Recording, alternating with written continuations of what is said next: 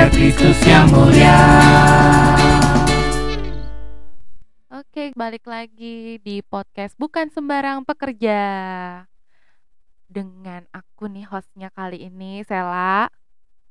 Sekarang narasumbernya yang dinanti-nanti nih. Dengan Kak Gerald.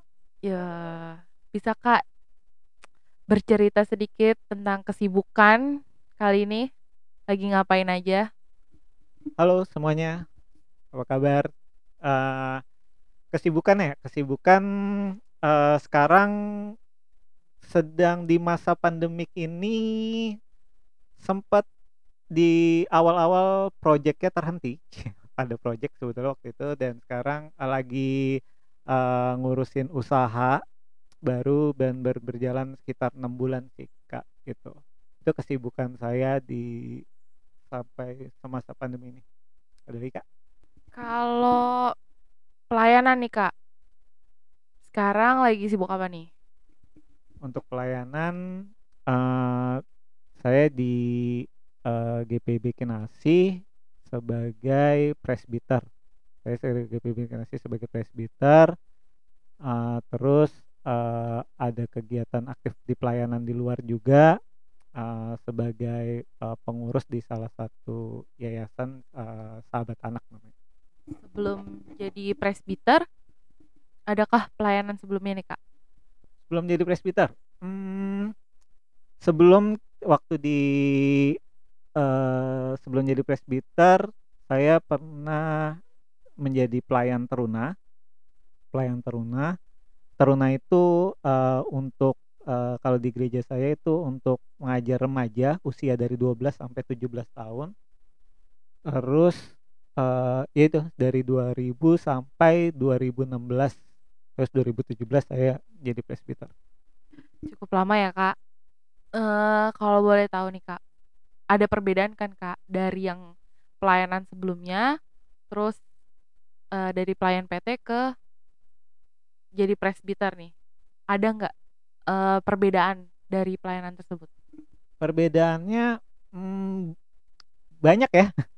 Hmm, kalau di pelayan PT itu dulu uh, tiap minggu hampir kalau teman-teman di kita eh, teman-teman uh, kita tiap minggu selalu mengadakan uh, persiapan dan persiapan itu selalu uh, kita ngebahas tentang uh, pembahasan untuk pengajaran di hari Minggu dan uh, ada mengulas Alkitab lah. Jadi kan mengulas Alkitab.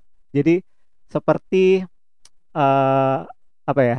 mendapatkan uh, ilmu-ilmu baru lah setiap minggunya selalu di refreshing setiap minggunya gitu. Itu di yang saya rasakan sekarang ya uh, saya belum uh, setelah jadi presbiter ketika saya jadi presbiter uh, saya persiapan itu lebih ke uh, lebih ke ibadah sih kalau di tempat saya jadi ke lebih persiapan untuk ibadah. Jadi terus yang uh, di setiap minggu itu di setiap minggu itu bisa melayani lebih langsung lebih ke adik-adik lebih ke sharing lebih ke tukar pikiran ke tema teruna. Kalau sekarang uh, di presbiter ketika pelayanan lebih ke mesti membawakan firman tuh lebih ke satu arah sih. Itu sih perbedaan yang saya rasakan sih gitu oke kak. Tapi ada pertanyaan nih kak. Kangen nggak sama pelayan pelayanan di PT sama pelayannya atau sama sama pelayan? Berarti uh, pelayanannya. oh pelayanannya. Oh bukan sama pelayannya oke. Okay. sama pelayannya uh, kangen sih. Uh, makanya tiap uh, jujur masih masih kadang-kadang setelah uh, bertugas gitu kadang kalau saya dapat tugas pagi kadang-kadang saya masih hadir kata uh, ke ibadah PT kebetulan ibadah PT saya uh, di jemaat saya itu waktu itu mulainya sekitar uh, jam 8 kalau ibadah saya tugas jam 6 berarti saya masih sempat untuk hadir ke teman-teman PT ketemu uh, teman-teman PT kadang-kadang ikut persiapan bareng masih ikut kadang-kadang ikut persiapan sama teman-teman taruna juga. Ngasih kangen sih kalau udah jadi presbiter, Kak, di kan tadi Kakak bilang lagi ambil pengurusan juga tuh di Sahabat Anak. Nah, kalau di situ eee, sejak jadi presbiter apakah ada waktu pembagiannya gimana deh yang lebih sering tuh diposisikan jadi presbiternya, lebih banyak pelayanan jadi presbiter atau yang di sahabat anaknya nih? Eee, ini mungkin, eee, cerita dulu ya gitu. Jadi teman-teman, eee, saya waktu itu, eee, aktif di sahabat anak itu juga sebetulnya kenalnya dari ketika saya melayani di Teruna gitu. Jadi saya menjadi volunteer awalnya di tahun 2010 itu, adik-adik Teruna minta, eee, "Kak, tolong dong Kak, kita mau merayakan Natal, eee, bersama teman-teman yang, eee, kurang mampu," gitu, kurang mampu. Akhirnya kakak-kakak Terunanya, eee, saya dan pengurus berusaha mencari tempat untuk, eee, wadah kira-kira di mana untuk, eee, mereka bisa kita bisa merayakan na Natal bersama gitu. Akhirnya dapet tuh di, eee, Sahabat Anak Gambir Sahabat Anak Gambir. Jadi, eee, kita melayani di sana, eee, datang ke mereka, berkunjung ke teman adik-adik di sana, waktu itu acaranya di Monas. Saya udah mulai tertarik tuh sama Sahabat Anak. Saya udah mulai tertarik untuk melayani, adik-adik tapi, eee, waktu itu waktunya tidak pas karena, eee, di Gambir, Sahabat Anak Gambir khususnya mereka melakukan pelayanan di hari Minggu pagi, di hari Minggu pagi.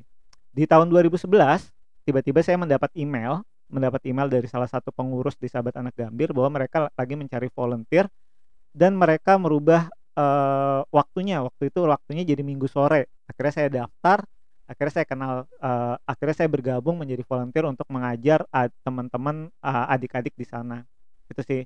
Makanya, eee, sampai sekarang, eee, saya masih, eee, datang ke teman-teman di Sahabat Anak Gambir. Dan 2019 kemarin di ya 2020 lebih tepat di 2020 di bulan Maret kemarin akhirnya, eee, saya diber eee, teman-teman dari kepengurusan pusat dari Sahabat Anak mengajak saya untuk bergabung, eee, di apa namanya, di jadi, eee, pengurus di, eee, Sahabat Anak Pusat Sahabat Anak Pusat. Eee, untuk waktu untuk waktu, nah ini untuk waktu ini awal pergumulan banget sih. Jadi dari awal saya, eee, ketika saya memutuskan untuk, eee, bergabung dengan teman-teman teman, eee, presbiter, itu menjadi satu pergumulan berat sih buat saya itu, eee, untuk pelayanan. Karena buat saya, eee, waktu itu ketika memasuki pelayanan harusnya, eee, kita tidak setengah-setengah gitu. Kita mesti benar-benar melakukan, eee, bukan bukan 50%, 50%, tapi kita benar-benar harus melakukan 100% ketika masuk di pelayanan itu. Jadi, eee, di tahun 2017 ketika pemutusan untuk presbiter untuk untuk presbiter, saya mesti, eee, benar-benar sampai detik-detik terakhir memutuskan apakah saya mau, eee, ikut di, eee, pelayanan di presbiter ini. Jadi emang eee, kalau untuk waktu jadi emang sudah dipikirkan banget dari awal gitu. Sampai akhirnya ini cerita dikit ya, ini soalnya, eee, Mas itu banget, eee, titik balik banget saya waktu untuk akhirnya saya memutuskan untuk bergabung di presbiter. Eee, 2 minggu sebelum batas waktu untuk penentuan saya harus, eee, apa namanya, menandatangani surat persetujuan saya untuk menjadi presbiter di jemaat saya eee, dalam pergumulan saya, tiba-tiba saya mendapat email, waktu itu dapat email dari, na ada namanya Dewan Teruna, dewan jadi, eee, di di gereja saya ada sinodal dan ada dewan untuk, kak untuk apa ya, untuk menjadi menaungin, eee, wadah, eee, di Teruna itu. Jadi, saya mendapat email dari Dewan Teruna untuk, eee, mengikuti salah satu lokakarya, lokakarya waktu itu. Dan saya dat akhirnya memutuskan untuk datang ikut ke lokakarya itu. Dan ternyata di lokakarya itu saya bertemu dengan seorang kakak, saya lupa dari jemaat mana, kalau nggak salah dari jemaat di Bogor. Di Bogor saya ketemu seorang kakak dan akhirnya saya sharing sama kakak itu. Kakak itu aktif di eee, pelayan Teruna untuk remaja, tapi ternyata dia seorang presbiter juga, seorang presbiter. Jadi sekarang seorang presbiter juga, akhirnya saya sharing, eee, bagaimana kakak itu menjalani, eee eee, bertanya sih kepada kakak itu bagaimana dia menjalani untuk, eee, ketika, eee, selama, eee, dia menjadi presbiter. Dari titik situ sih akhirnya, eee, saya memutuskan untuk, eee, bergabung, eee, di presbiter di Jemaat Kinasih itu. Nah untuk waktu akhirnya saya bisa ya itu untuk waktu akhirnya saya benar-benar, eee, berserah sih karena saya percaya Tuhan akan kasih waktu yang terbaik, akan kasih waktu yang terbaik dan jika kita udah berserah kepada Tuhan untuk waktu itu dan Tuhan pasti akan melancarkan semuanya. Jadi ya sampai sekarang priori kalau ditanya prioritas, prioritas bener ya tadi ya, kalau ditanya prioritas, dua-duanya menjadi prioritas gitu karena dua-duanya adalah, eee, pelayanan buat saya dan ya balik lagi, eee, mesti melakukan 100% di mana pun pelayanan yang udah kita, eee, ambil. Mmm, seru sih ya, Kak. Ada nggak sih, Kak, pengalaman yang berkesan waktu berurusan sama anak-anak di yang Kakak urus tuh di Sahabat Anak? Ada nggak? Eh pengalaman berkesan, mmm, apa ya, pokoknya setiap ketemu mereka, setiap minggu nih kalau ketemu sama anak-anak itu, eee, suatu apa ya, mot eee, tiap harinya tuh untuk menjalani minggu berikutnya tuh selalu dapat motivasi baru gitu. Kita ketemu tiap minggu, eee, menjalani, eee, hari-hari berikutnya seperti menyenangkan gitu. Tapi memang ketika kita bergabung eee, ketika bergabung di komunitas ini, eee, terutama di Sahabat Anak ini, akhirnya bukan ternyata bukan kesenangan, bukan mengajar kesenangan mengajar saja yang jadi pergumulan ternyata, tapi, eee, ternyata masalah, setiap masalah dari, eee, anak-anak itu mesti kita bener-bener, eee, hadapin dan kita bener-bener bantu gitu. Eee, tadi apa, itu ya, pengalaman menarik ya? Pengalaman menarik, mmm apa ya, hal yang paling ada ada 3, ada banyak sih sebetulnya ada banyak hal, tapi hal yang paling eee, hal yang paling apa ya, teringat yang paling nyesekin adalah e menyes bukan nyesekin, apa ya bilangnya, paling berkesan, eee, adalah bukan berkesan sih, eee, bukan bukan bukan berkesan, tapi lebih hal yang ter paling ngena, eee, susah dilupakan iya bener, susah dilupakan, betul, terima kasih. Susah dilupakan, iya, eee, adalah ketika di jadi gini, di kita di Sahabat Anak ini bukan hanya, eee, memberikan, eee, pengajar belajar setiap minggu, tapi kita memberikan juga, eee, beasiswa. Kita juga bea memberikan beasiswa. Dan ketika kita memberikan beasiswa kepada adik, eee, ada satu kepercayaan yang, mmm, kita berikan kepada orang tua dan anak tentunya. Dalam hal ini adalah biasanya, eee, penggunaan uang atau barang, uang atau barang. Dan ketika kepercayaan itu, eee, kepercayaan itu dilanggar, kepercayaan itu dilanggar pasti ada konsekuensi yang harus, eee, kita berikan kepada orang tua atau anak pada itu, kita berikan. Terus, eee, akhirnya ada satu hal yang eee, salah satu keluarga adik binaan yang mendapat beasiswa itu melanggar, eee, konsekuensi itu dan akhirnya, eee, kita mesti ngasih kuensekuen konsekuensi adalah memutus, eee, beasiswa adik itu yang sedangkan pada saat itu adik itu baru memasuki SMK swasta yang biayanya cukup tinggi. Tapi, eee, balik lagi, eee, walaupun ini sebagai pelayanan, tapi kita pingin mengajarkan sesuatu yang benar, bukan sesuatu yang salah, itu intinya. Jadi ketika mesti memutuskan beasiswa, eee, adik itu pada saat itu, eee, itu hal yang paling, eee, bergumulan bukan saya aja tapi seluruh, eee, pengurus pada saat itu menjadi satu pergumulan berat. Dan kita mesti melakukan dengan, eee, walaupun dengan ter terpaksa kita mesti memutuskan.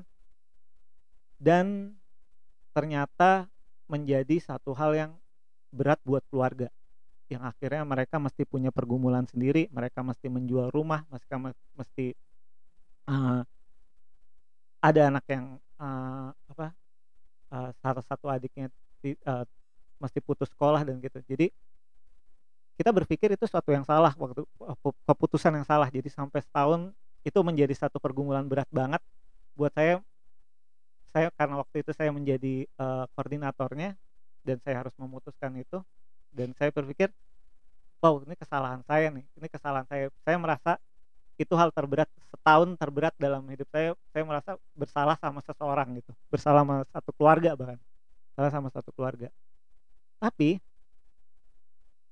eee, setahun berikutnya, eee, pas kita evaluasi kembali, adik ini ternyata, eee, bisa kita lanjutkan beasiswanya. Jadi kita tetap lanjutkan beasiswanya, walaupun dia mesti, eee, menanggung biaya yang, eee, setahun sebelumnya. Jadi adik itu, eee, biaya eee, kita kita lanjutkan. Terus di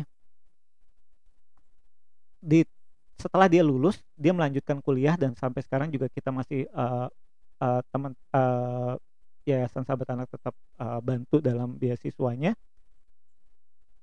Ada satu hal yang tiba-tiba anak kita kita sempat ngobrol sama anak itu, ngobrol dan satu hal yang, dia bilang, dia berterima kasih kepada kita karena waktu itu sempat diputuskan, eee, beasiswanya. Karena ternyata itu menjadi satu, eee, apa ya, pembelajaran buat keluarganya dan ibunya berubah, bapaknya berubah, dan akhirnya, eee, anak itu sampai sekarang punya, eee, apa ya, dia lebih berpikir ke depan untuk masa depannya untuk masa depannya terutama untuk ketika dia kuliah.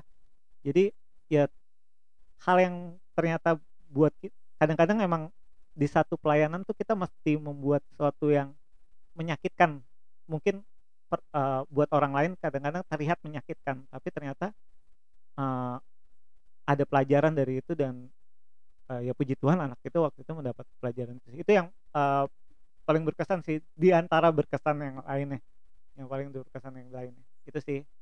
Karena bukan saya aja waktu itu yang merasa itu, semua pengurus yang memutuskan waktu itu, wah udah kayaknya udah, "Aduh ngapain sih kita ngelakuin pelayanan?" Udah udah saling menyalahkan sebetulnya, saling menyalahkan, tapi ternyata ada hal baik dari semua itu sih. Seru banget ya denger Kak Gesa cerita. Tapi kalau aku boleh tanya nih Kak, ada nggak sih atau harapan Kakak buat anak-anak jalanan yang Kakak layani di Sahabat Anak?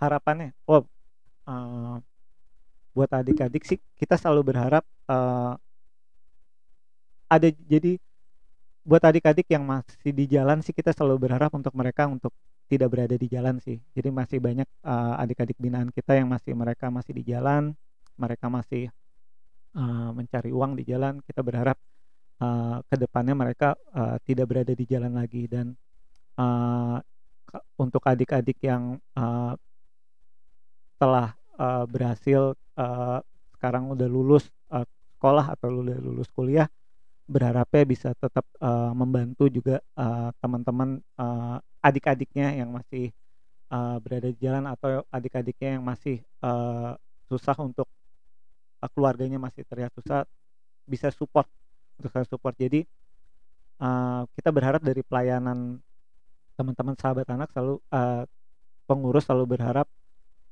pelayanan ini bisa berdampak buat mereka dan mereka bisa, eee, memberikan pelayanan semangat, eee, sema Sahabat Anak ini, gerakan Sahabat Anak ini juga kepada orang-orang di sekitarnya gitu, kepada orang-orang di sekitarnya. Itu sih kalau dari, eee, saya berharap mereka, eee, tidak hanya melihat, eee, bantuan yang datang, eee, mereka, tapi mereka juga bisa memberikan, eee, gerakan sahabat in Sahabat Anak ini buat teman-temannya, buat lingkungan sekitarnya, buat keluarganya, untuk, eee, kita saling menolong satu sama lain, itu sih.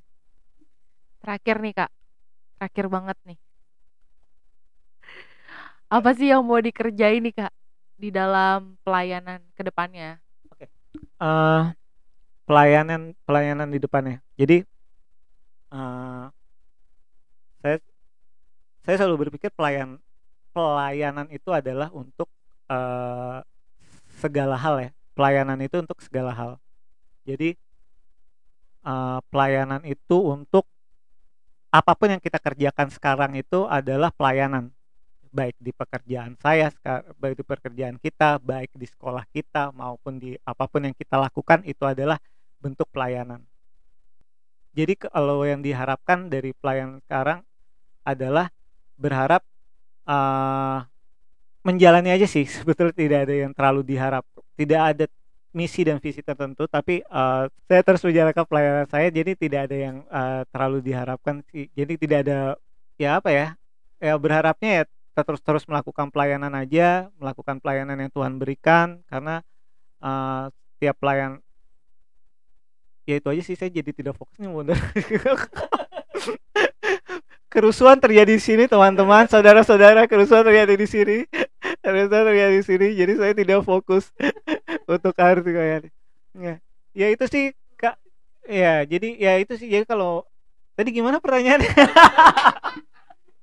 Apa yang pengen dikerjakan ke depannya untuk pelayanan? Ya jadi kalau yang dikerjakan untuk pelayanan, ya saya tetap menjalankan apa yang eee, pelayanan yang sudah Tuhan berikan kepada saya sekarang. Pelayanan saya di pek di kerjaan saya, pelayanan saya di, eee, gereja, pelayanan saya di, eee, komunitas yang saya jalani sekarang, itu saya tetap menjalani dan percaya pasti, eee, intinya pengen tetap menjadi berkat untuk orang lain sih. Kak, nih terakhir dari yang paling terakhir nih, Kak, boleh nggak, Kak? Sukacita nggak dengan pelayanan yang selama ini dijalanin? Sukacita nggak dengan pelayanan yang, eee, selama ini dijalani? Eee, untuk pelayanan di gereja saya, eee, puji Tuhan, eee, ini menjadi satu yang walaupun banyak pergumulan, walaupun banyak keluhan, walaupun banyak mungkin banyak keluhan di, eee, setiap pelayanan, tapi, eee, balik lagi ya, balik pelayanan ini bukan untuk kita ya, pelayanan ini, eee, untuk Tuhan. Apa yang kita lakukan semuanya adalah balik untuk Tuhan, bukan untuk kita atau untuk orang lain gitu. Jadi, eee, itu 1 Kolose 3 ayat 23 ya? Betul? Iya, Kolose 3 eh, Kolose 3 ya? Kolose 3 eh, iya 1 tiga astaga naga. Kolose 3 ayat 23 betul betul. Gitu jadi, eee, presbiter lupa. Kolose 3 ayat 23. Eee, jadi, eee, lakukan segala sesuatu untuk, eee, Tuhan, eee. Iya. Itu dia. Terima kasih Bang Benny untuk hayat hafalannya. Ya jadi, eee, itu sih tugas kita untuk melayani dan lakukan segala sesuatunya untuk Tuhan. Jadi untuk sekarang kalau untuk eee, tugas saya di gereja, di gereja tempat saya menaung eee, tempat saya menaung sekarang, eee, saya tetap bersukacita, saya tetap, eee, bersyukur atas pelayanan yang Tuhan berikan sampai saat ini dan saya percaya setiap pelayanan, eee, dapat menjadi berkat untuk orang lain. Dan untuk pelayanan saya di luar gereja, dan untuk di luar gereja saya, mmm, juga menjadi sukacita, eee, buat saya karena saya bisa, eee, belajar banyak, saya bisa belajar banyak, saya bisa diberkati, bukan hanya ketika saya melayani, tapi saya dapat diberkati oleh, eee, teman-teman komunitas saya, saya bisa diberkati oleh adik-adik yang saya layani gitu. Jadi, eee, melayani untuk diberkati. Thank you banget ya Kak Gesa untuk sharing-sharing-nya, motivasinya, kesaksiannya, thank you. Kita ketemu lagi di podcast selanjutnya. Bye.